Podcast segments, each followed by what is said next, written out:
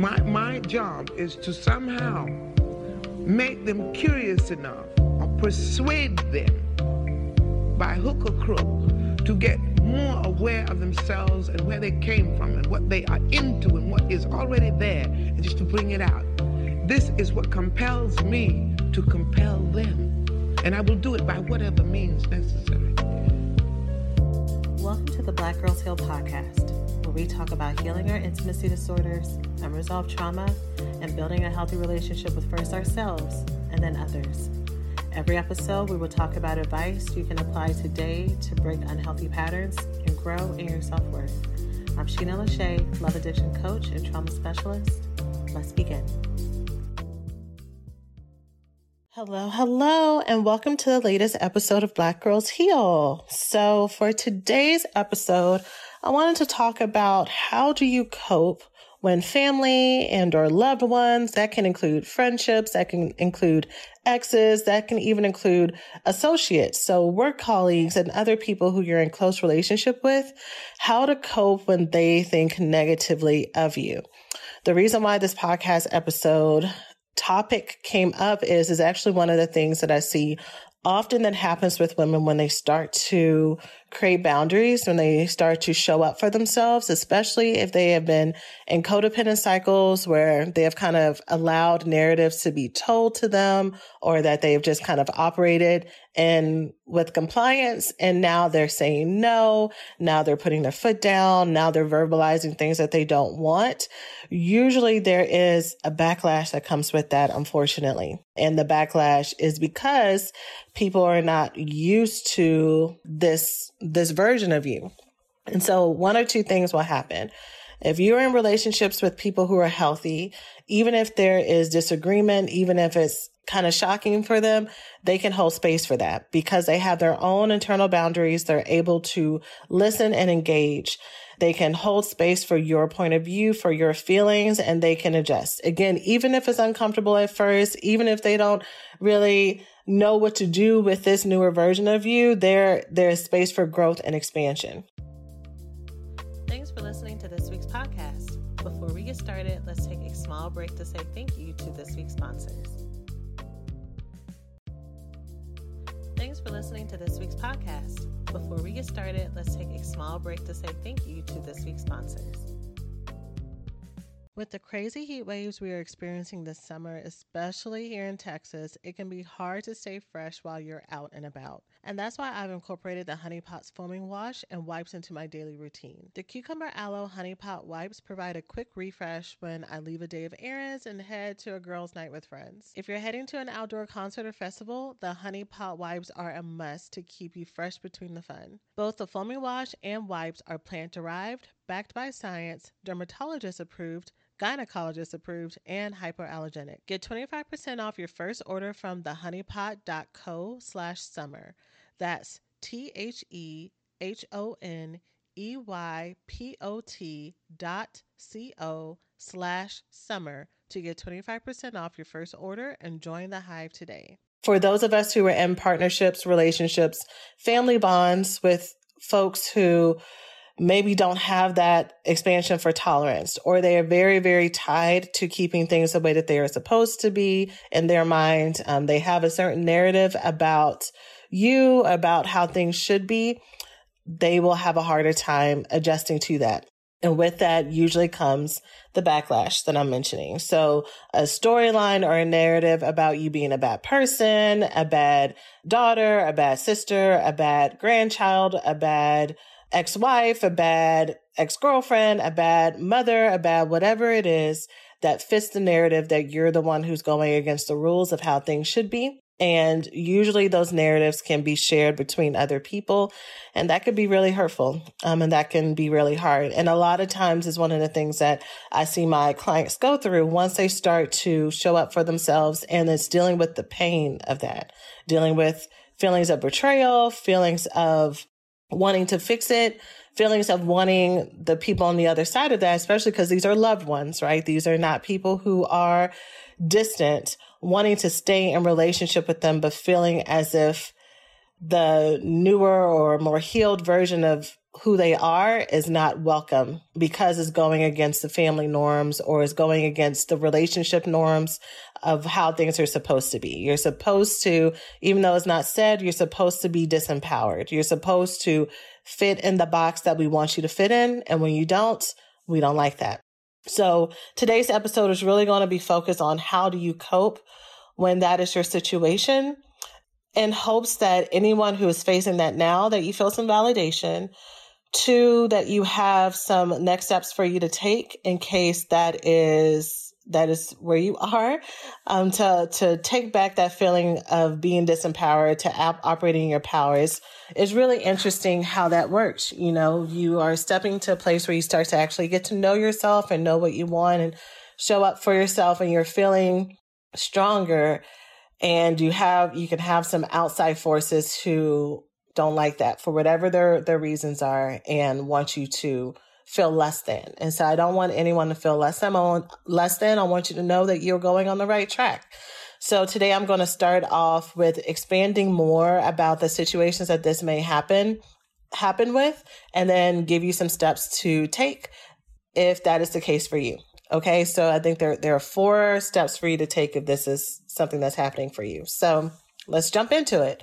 So, one scenario that this can happen with is very much narcissistic partners. Let's just throw that throw that out there already.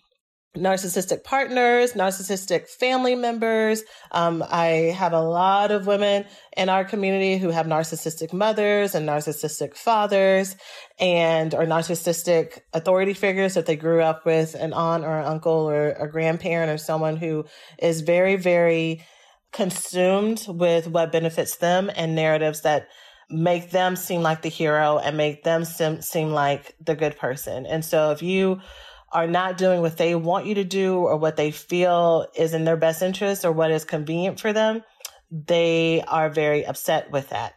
If you are doing anything or sharing anything with them that goes against this hero positive narrative that they have had about you know, always being present or always being there for you, always being generous or always being the best or whatever it is that is really key to their self identity, they will switch it and flip it to where you are the person who has actually been the person who has not been generous or not been present or, you know, whatever they need to do that is going to make you be the villain in the story and um, hopefully get you to pivot and turn back around again, if you come from a codependent, codependent past or you're in relationship with a narcissist that really really plays on your insecurities that make you start to doubt your voice and st- doubt your sense of self-worth and doubt your own boundaries and whether or not your boundaries are appropriate what they want is for you to stay in that place because it benefits their convenience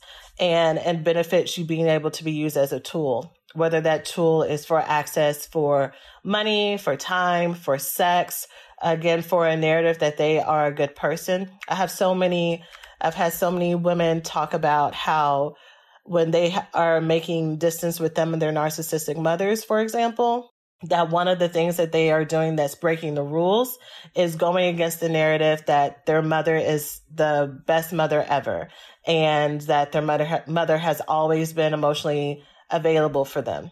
And so the backlash will look like saying how the daughter is not grateful and the mother will start to talk about all the things that she has done and sacrificed to be there for the child in the meanwhile and completely gaslighting all the insults or times that she hasn't been emotionally or physically available maybe the truth that the times that she has been generous or giving has really been for show to brag to other people about how great of a mom she's been and look how much I give my daughter, look how pretty she is, or look how smart she is. And it's more about her and what she's done and how she's sacrificed and that is all because of her, right? So your accomplishments, your your identity, your joy, it is all because of her. And because of that, if you do not give this grand sense of obligatory repayment that you can never never actually give back because you know motherhood is something that you give so much just this is just me speaking as a mom you give so much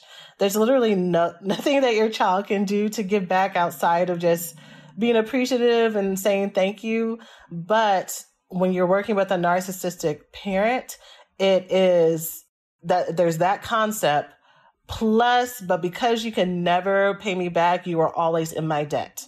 You're always in my debt um, to your detriment, no matter what I want. You, mind, body, soul, wallet, whatever belongs to me.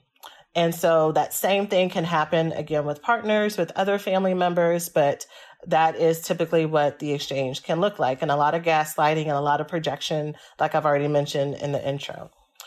For this episode, I really want to highlight the impact and coping, not just when it's one individual person, because that's hard enough, but how do you cope when it is a slew of people? Because for this instance and the other ones that I'm going to talk about before I get into the steps, is the pain is not only, wow, I, I really wish that I could reconcile things with this person or that we could get on the same page or that they could listen to me, but it's the smear campaign that goes along with that.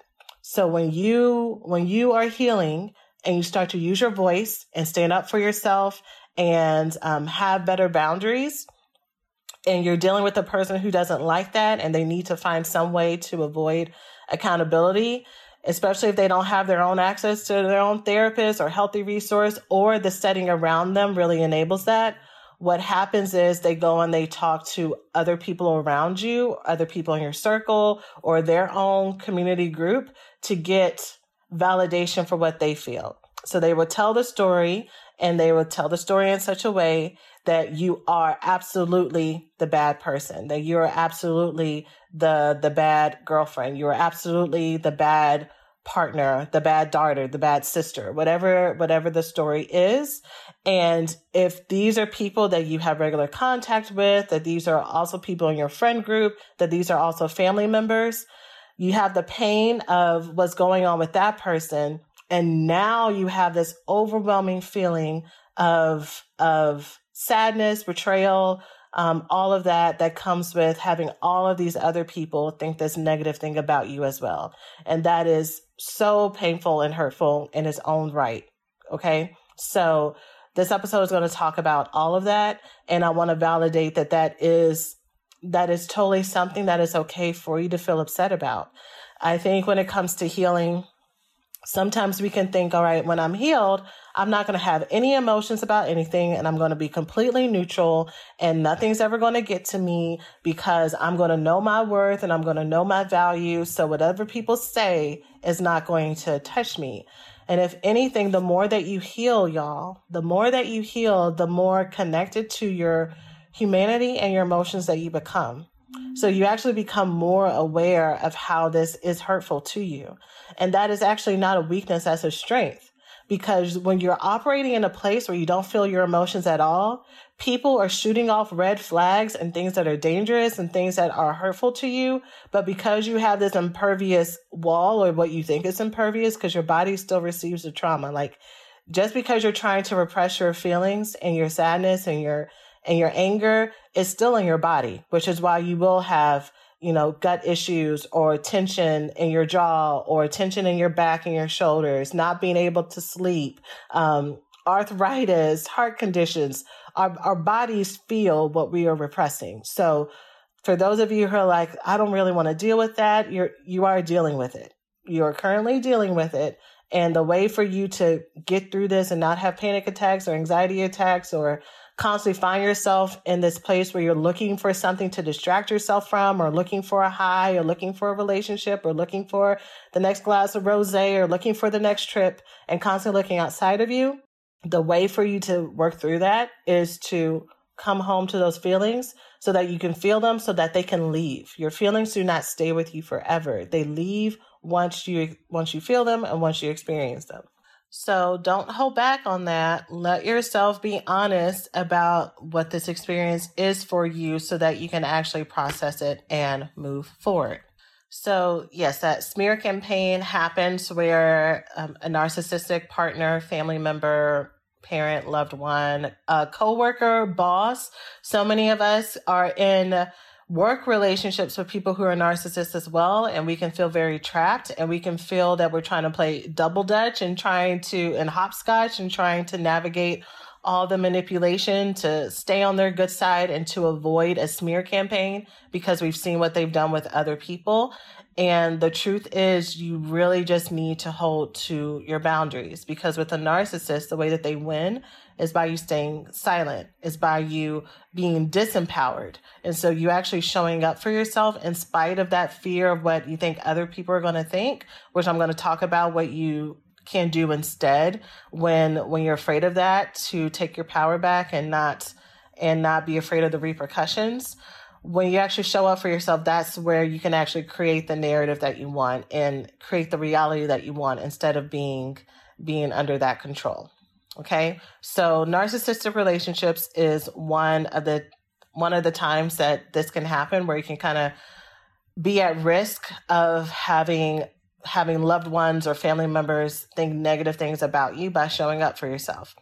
The other one is by being the scapegoat of the family. So again, I have worked with lots of women who have been the scapegoat of their family. So they are the reason they are the one that can never get anything right. They are the ones who are causing problems in the family. They are the reason that such and such got divorced or uh, their their addiction or whatever they're going through has caused problems in the family. And no matter what this person has done or what they continue to do, whether they are going to therapy, whether they have pulled, whether you have pulled your your life back together, whether you've gone to school, you've gotten married, you've created a family, you've done whatever, you are still the scapegoat. You're still the fuck up of the family. You're still the one who has the attitude. You're still the one who they'll remind you of things that happened in your past when you were a child. They'll tell, tell stories that are not quite how it happened and they'll leave out the impact of what maybe themselves or what other people have done to, to frame the story that you are the problem, have always been the problem. And if you would just get things together, everything would be better. But because you can and don't, we have to worry about you and we have to remind you of how bad you are. And we have to tell you these things about yourself because no one else is going to tell you. You got people outside your world that are trying to tell you that you're better than what you are, but we know the real you. We know the real you, so we're going to tell you the truth, and you need to listen to us. And if you don't listen to us, we are going to use that information. Instead of it being that these are boundaries and this is you showing up for yourself. We're going to use this information to go and tell everybody about to validate how how stubborn you are or how egotistical you are or arrogant you are or defensive you are. And that family legend is only going to grow right? That family narrative only gets bigger. And sis I want you to know that you are not crazy, that this if you if you're relating to this, if you are knowing that you have shown up in all the ways and done all the right things and you're still not getting the external credit or validation or affirmation from your family member and it's hurtful, I want you to know that I see you and I want you to I want you to know that that's not right. And I want you to know that your work is not unnoticed you, we're going to get into this, but I want you to know that the work you have done is not for nothing. And what we're going to do is we're going to switch it from you do, you're doing work to make other people see you and validate you and, and love you to acknowledging that maybe that's not a healthy source for love for me. And maybe I need to look at it at a different source, right? Maybe the same phrase I use all the time I'm I'm putting water in a hole with a I'm putting water in a bucket with a hole in the bottom, right? And so it's never going to get filled, but it's not because of me. It's because I'm using the wrong bucket, right? It's not because of you. You're just using a container that's not meant to receive everything that you have to give. And that has nothing to do with you. Okay. Another example of being at risk of having um, not only one person, but multiple people have build a reputation about you that doesn't feel fair is actually what I've already shared, but I'm just going to say because I wrote it down is setting boundaries and standing up for yourself. So this can happen in families that are not necessarily as dysfunctional as if you have a narcissist in your family, like a full blown person with NPD, or whether or not you haven't always been the scapegoat, but let's say just in your family, there's lots of strong personalities and people are very um, stuck to how they feel. And maybe sometimes people can be defensive or have a hard time thinking outside the box. And so if you have a dynamic where just people are people, we're all humans, and you stand up for yourself and you set boundaries for yourself that's outside of the family system or is outside of how the family normally operates like you choose you know maybe we're a family that that that yells all the time the way that we communicate is that whoever's the loudest and whoever talks the strongest and whoever gets the biggest and the baddest wins and you decide, you know what, I don't want to communicate like that anymore with people. I don't want to argue. I don't want to play games. I don't want to get into the mess with all that. And so you decide to change the rules and you decide to be someone who communicates more calmly, someone who is um, more, um, hey, can we talk about this instead of, you know, shooting slugs at people or being indirect? You actually want to have a direct conversation. And your family doesn't do that or your friend group doesn't do that especially if you're you know we we recreate our family relationships. Our family relationships are our templates.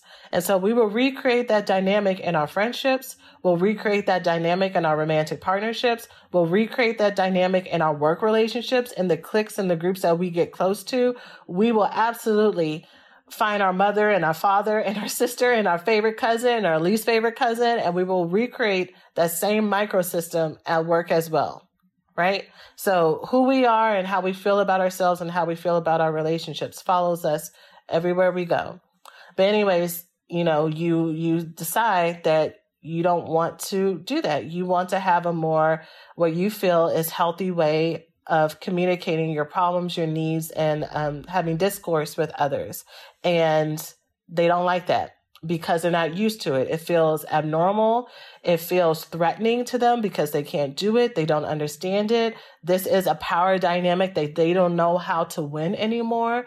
And it's a threat.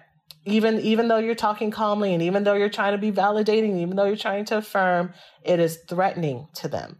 And so what happens now that there now there is a family narrative or family discourse that you think that you're better than people. And you are um, you're acting weird or you're acting sedity or you're acting white or you're acting bougie or you know there she she in that therapy now. He, here she go. You want to talk about it? You want to talk about it Marie? You want to talk about it Sasha? All right let's talk. And like kind of like this mocking uh, situation that happens and just like I said for the last sister, I'm telling you that that is good, that you are not crazy, that it is so awesome that you are trying to elevate and esteem yourself and move past how things have been in the family before, that you are trying to have a different way of being. And and I love that for you. And I want you to know that I I hope that you keep going even if the people around you don't quite know what to do do with that, it is totally okay for you. You get one life. And even I've said this before, even if you believe in reincarnation, you still got to live out the time you have right now. So you get to choose how your life today goes. And I'm so happy and proud of you for choosing a healthier way. Okay.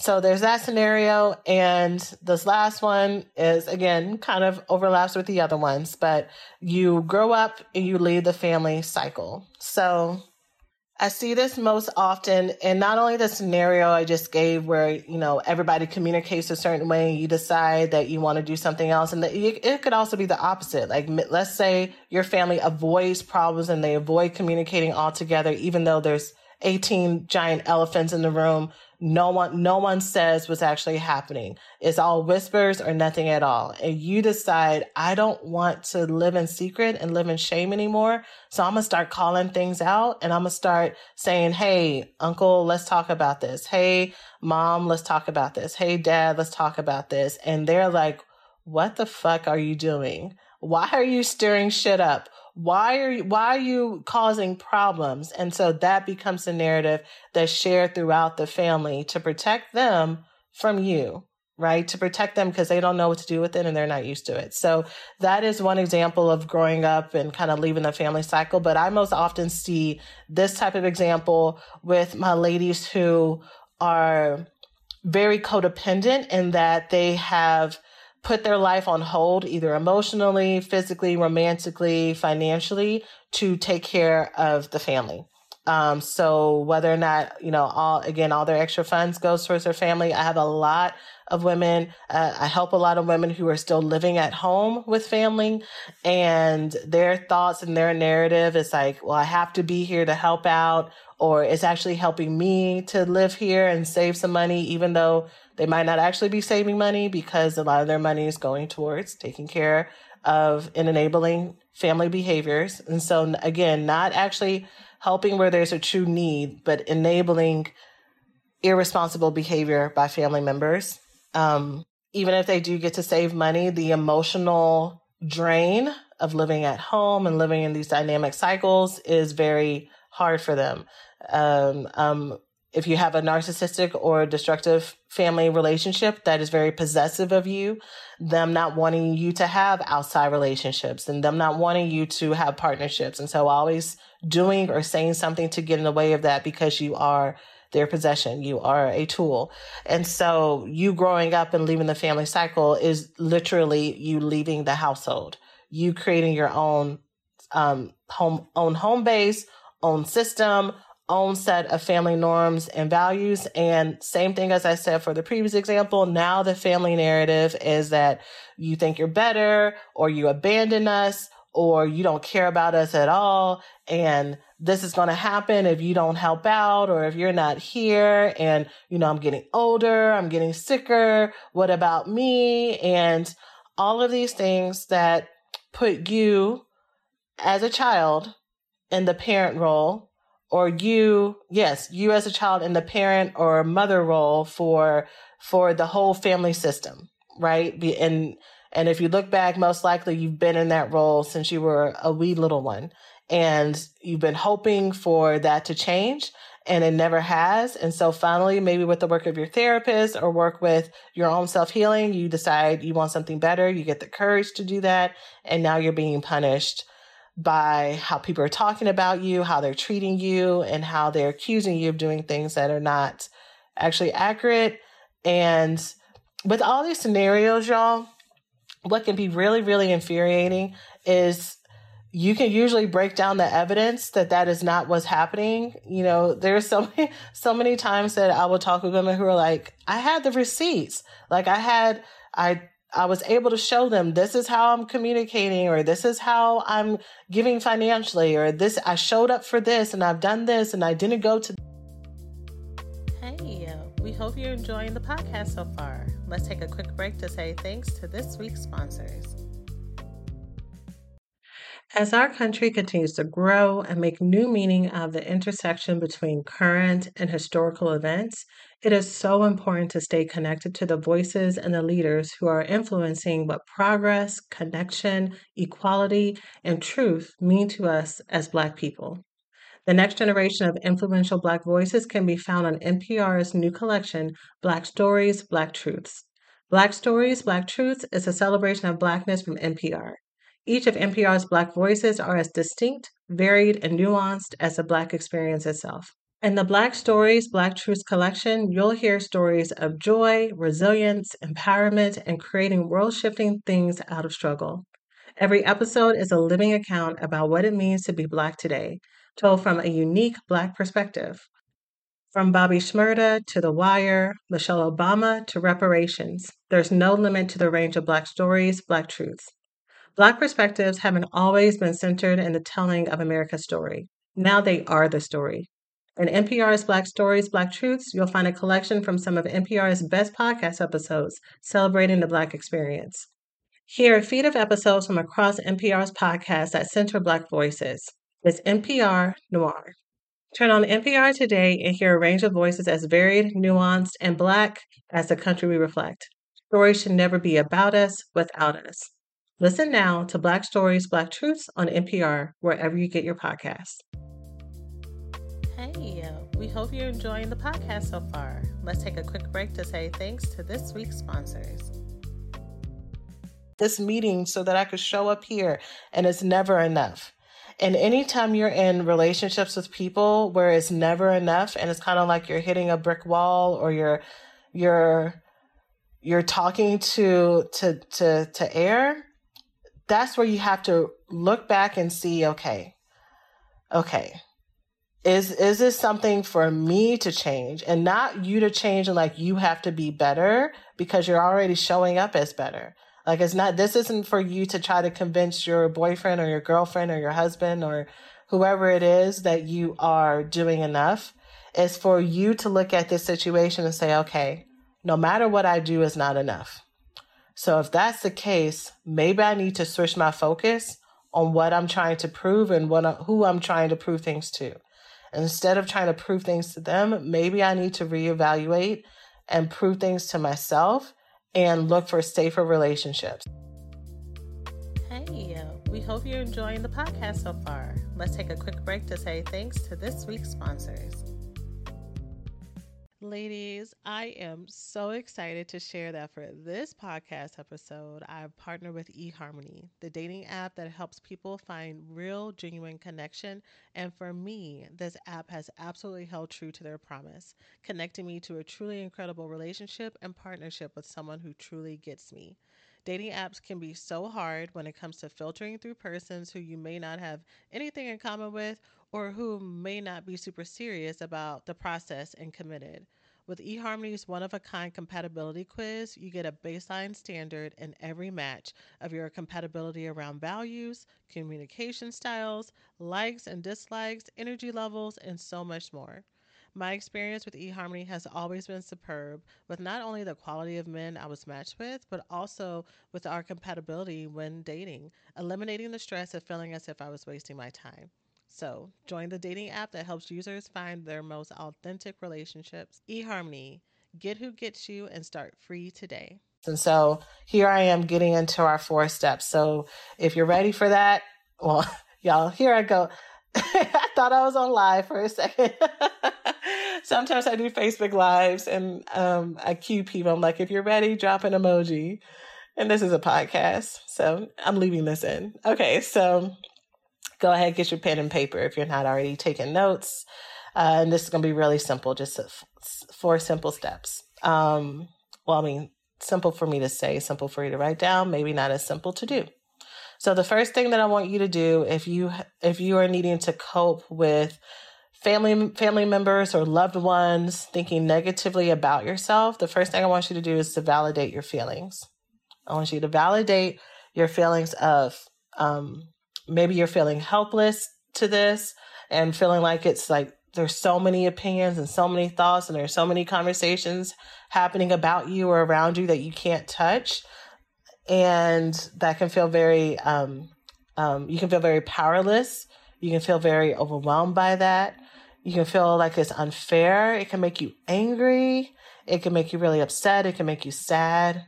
Um, i mentioned a betrayal earlier feeling very hurt you can also feel very lonely um, because these are people that you really care about and you really want to have relationships with them. And so having them thinking negative or disparaging things about you can be very, very hurtful and very, very harmful. And so that that is very true to a lot of people's experiences and I want you I want you to name that for yourself. This wasn't one of the steps that I wrote down, but I just, you know, thinking about this as I'm saying this, I, 1B, this is 1B, or you can just make it number two.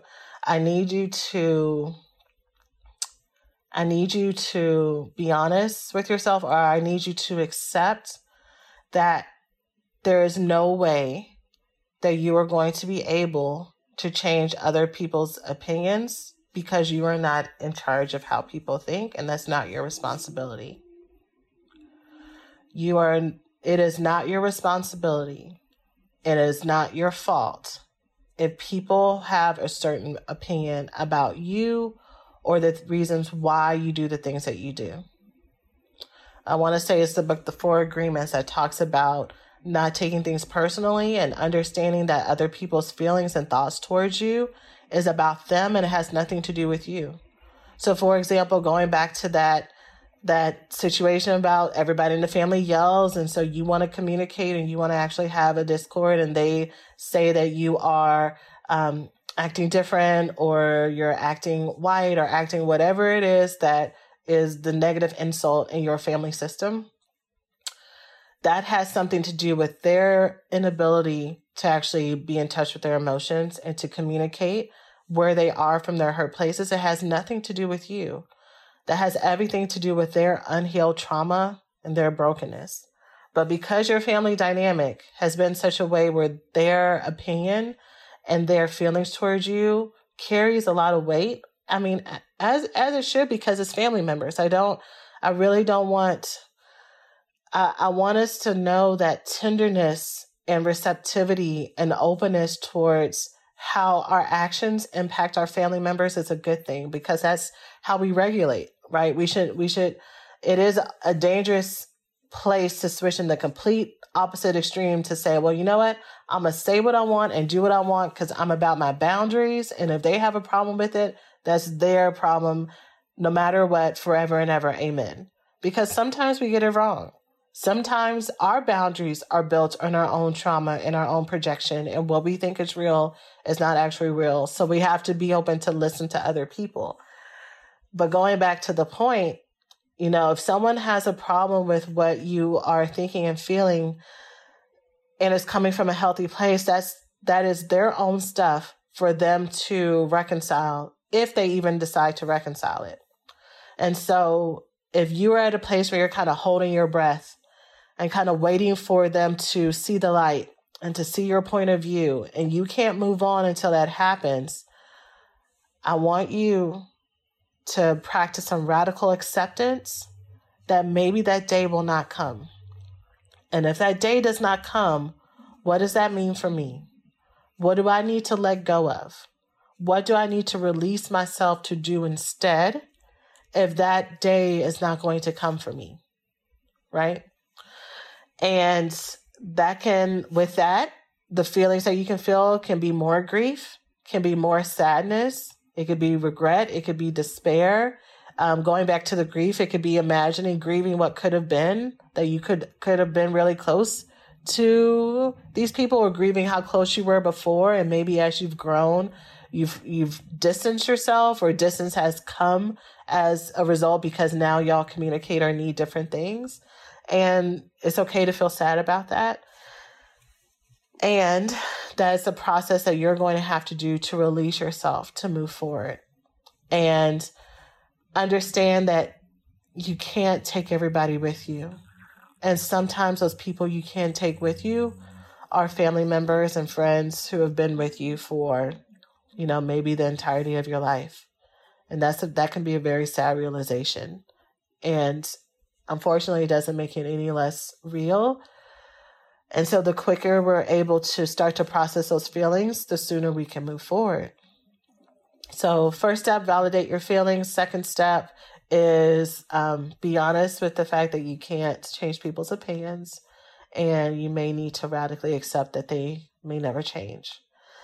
And here's the thing even if they do change, y'all, let, let's say, let's say they're also in their own therapy work, which is why you're also kind of holding on to like maybe, maybe things will turn around in our relationship. Maybe things will be, be fixed in our marriage. You know, my mom is going to therapy too. You're still putting your life on hold and the emotional freedom that you need in the hopes that maybe one day they'll get it. And we are entering the age where we stop putting our lives on hold for other people we have an open door that when people are ready to jump back on board, welcome. I've been waiting for you. But in the meantime, this train is going, this train is moving, right? So there's that. Number three, since we now have five steps, we have five steps instead of four. Um, step number three is to write out the things that are true about you. Okay. What makes this really painful or one of the things that makes this really painful is um, just the impact of knowing that people are thinking and saying things about you and trading stories and building a narrative and a legacy and a reputation about you that can feel very opposite to who you are, right? So you could be the most generous person, giving and giving and giving of your time, your energy, your love, and your money, but now everybody's talking about how selfish you are, right? You could be the most open hearted, open minded person who's always like looking for advice and looking to, looking for personal growth opportunities and looking for ways that they can show up for themselves. But now the narrative is that you think you're better than everybody and you're egotistical and, you know, you, you, you, you have your opinion and you don't care what anybody else thinks.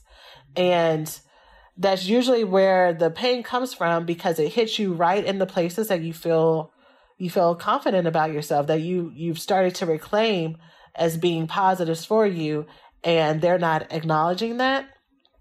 And so like i said before you got to switch where you're getting your your validation and your and your affirmation from from being external to internal. So internally with you with what you know about you i need you to write out the things that are true about you write out the things that are true your positive qualities if you need to bring the that those receipts that, like that I talked about for that previous scenario with one of my clients where she had like evidence of how she's shown up for herself, I need you to write that out for yourself. Write out the evidence that this is who you are.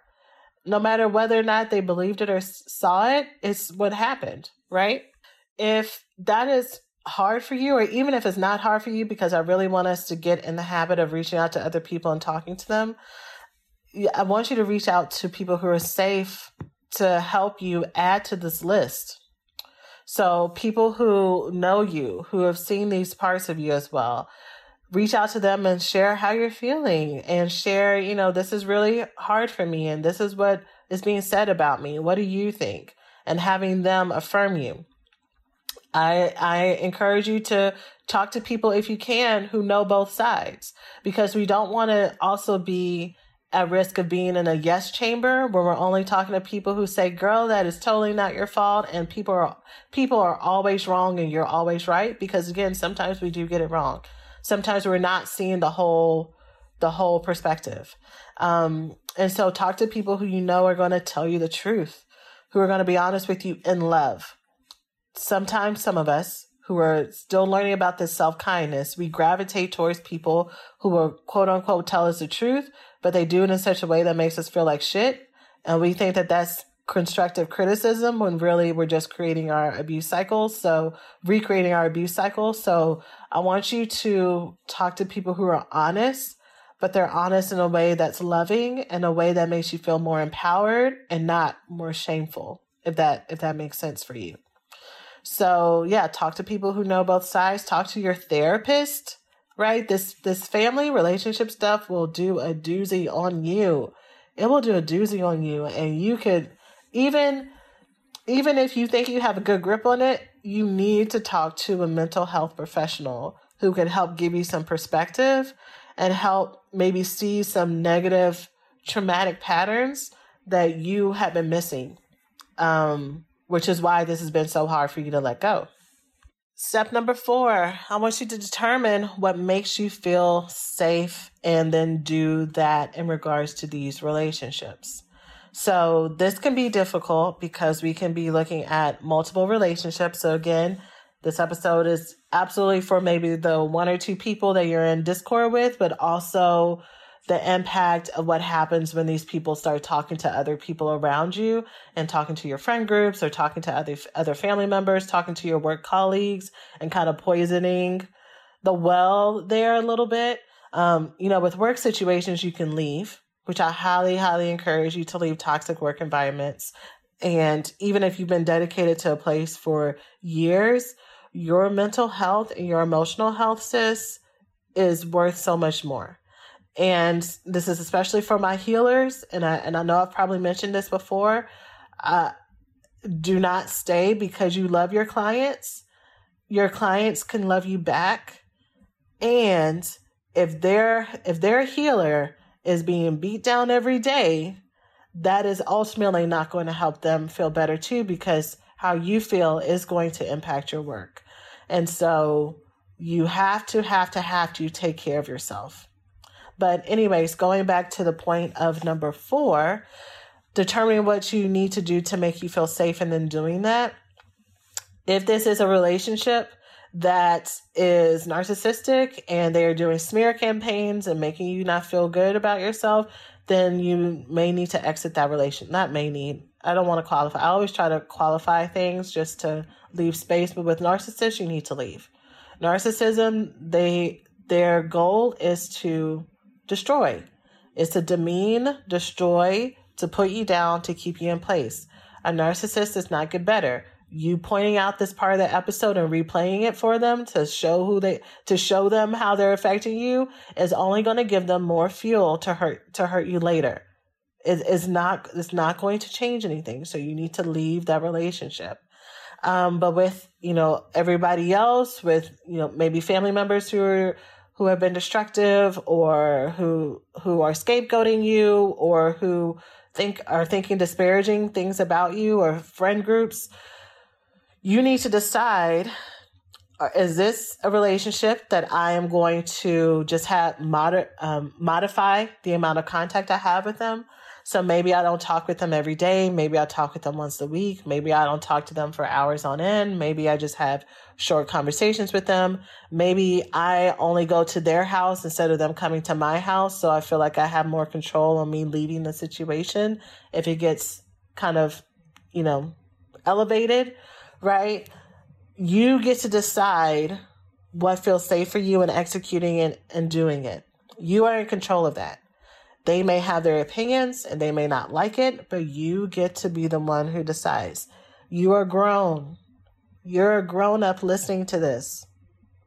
If you're listening to this, you are a grown up and you get to remove yourself. Okay. I need you to hear that you had the power to make these decisions for yourself. Okay. And even when you weren't a grown up, let's say this is me speaking to your inner child, and this is also in the case that I have some teenagers who are listening to this. Sis, you your identity and your humanity was real and present from the day that you were born. You have always, always, always decided or deserved to have respect, to have love, to have your opinion listened to you, even when you were four or five years old. You know, your parents get the ultimate say because they're in charge of your health and your safety and your protection, and they have a perspective that you may not see. But your voice has always been important and has always mattered. And that is no less true or is no more true just because you're in your 20s or your 30s or your 60s, right? And it's you believing that and you knowing that for yourself. And so for some of us, we need to modify our contact. And for some of us, we need to go into no contact altogether.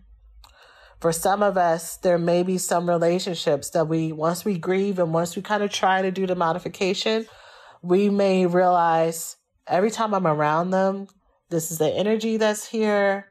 This is how painful it is. When I try to talk to them, this is what I get. This is a widespread rumor that I just am powerless to work through. So I actually just need to remove myself from this because it's too painful otherwise. And I need you to know that that's an okay decision as well. It's okay for you to remove yourself. For all of the things that I always share, I always, again, suggest that you are talking to your therapist because sometimes what we could be very clear on, maybe, maybe you're listening, you're like, this is absolutely no contact. This is so painful. I need to remove myself. And then you talk to a therapist who's able to equip you with tools to communicate your needs in a more healthy way where you can actually keep your relationships with people. Um, but whatever it is, I need you to get, get some support and help and not try to do this alone because the echo chamber that you will be left with if you're doing this alone is all of the negative thoughts that people have told you your whole life, no matter how much you try to do your own affirmations and do your own validation statements or get with crystals or, you know, read the Bible, whatever your thing is, you have to replace those those words that people have said to you with other words, with other people's uh, with other truths, with with the reality that all of my intimate relationships, not everybody's going to think this about me, But if it's just you and your Bible or you and this, even though the word of God is powerful and, you know, God's voice is amazing, our interpersonal relationships are so, so vital with our healing as well, right? Remember, people are the hand of God in our life. And so we got we got to get around healthy hands. Okay? So determine what makes you feel safe in that relationship and boundaries and then do it. And then finally, number 5 is I want you to focus on the people that you have who do love you versus those that you don't. Especially if you're in the middle of a smear campaign or if you have a big family or if you have um, um, an ex friend group who know lots of people in your circle and not lots of people in your network and they're going and you're sharing they're sharing all these things about you that aren't true. And you are realizing that it's just too much emotional effort that actually won't work for you to go and try to you know have conversations with people to try to diffuse the fire and defend yourself instead of focusing on all of these people and all of these relationships that may seem like burned bridges, I want you to focus on the abundance of relationships that you do have.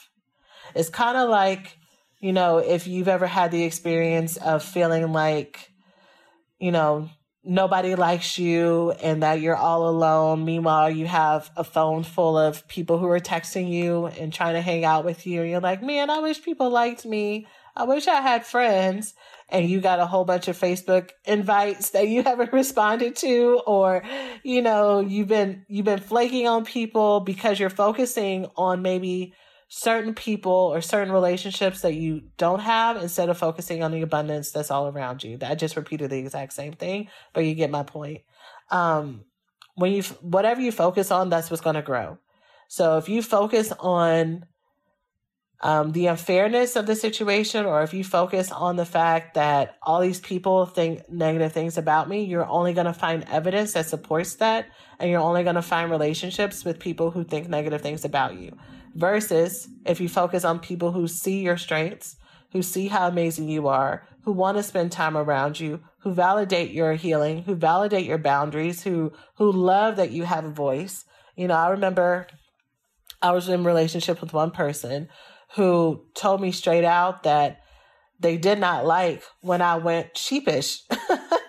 they did not like this was a romantic partnership. They did not like when I just like became needless and wantless and I was just like trying to go with the flow. They were like, Sheena, I like I like when you have an opinion. Can you tell me your opinion? Right? Those are the people, the people who want you to show up as your best self, who want that that challenge and they can hold it because they have their own confidence and they have their own boundaries and they have their own sense of self-worth. That's who we invest in. That's where we grow. That's where we get stronger right? And so those are the relationships that i want you to focus on okay? So those are the five steps. I hope that you found this episode helpful. I hope that it is something that you can come back to and work through if this is something that you know you're going to want more support with to work through, for this, the resource that I would suggest is the Loved Woman Co.'s Cultivate Your Relationships card deck. In that card deck, they have um, it's a, it's a card deck that has four different sections for the four different types of relationships family relationships, romantic partnerships, friendships, and your relationship with yourself, self love and it's broken down into three month intervals, which every week you have a new challenge and you have a new activity that's going to help you help you cultivate relationships in that domain. So for you and your family relationships, you can get that card deck and you can every week assess what the health is, what you actually want your relationships with these family members to be like, how you want to show up for yourself and boundaries, and it breaks it down. And then, of course, you can repeat the different weeks uh, as much as you need to, or come back to them, or maybe even do them out of order, but it's totally up to you. And then you can also use the card deck for all the other relationships as well. But that I think that would be a really great resource for women who are really connecting to this and also for friendships as well.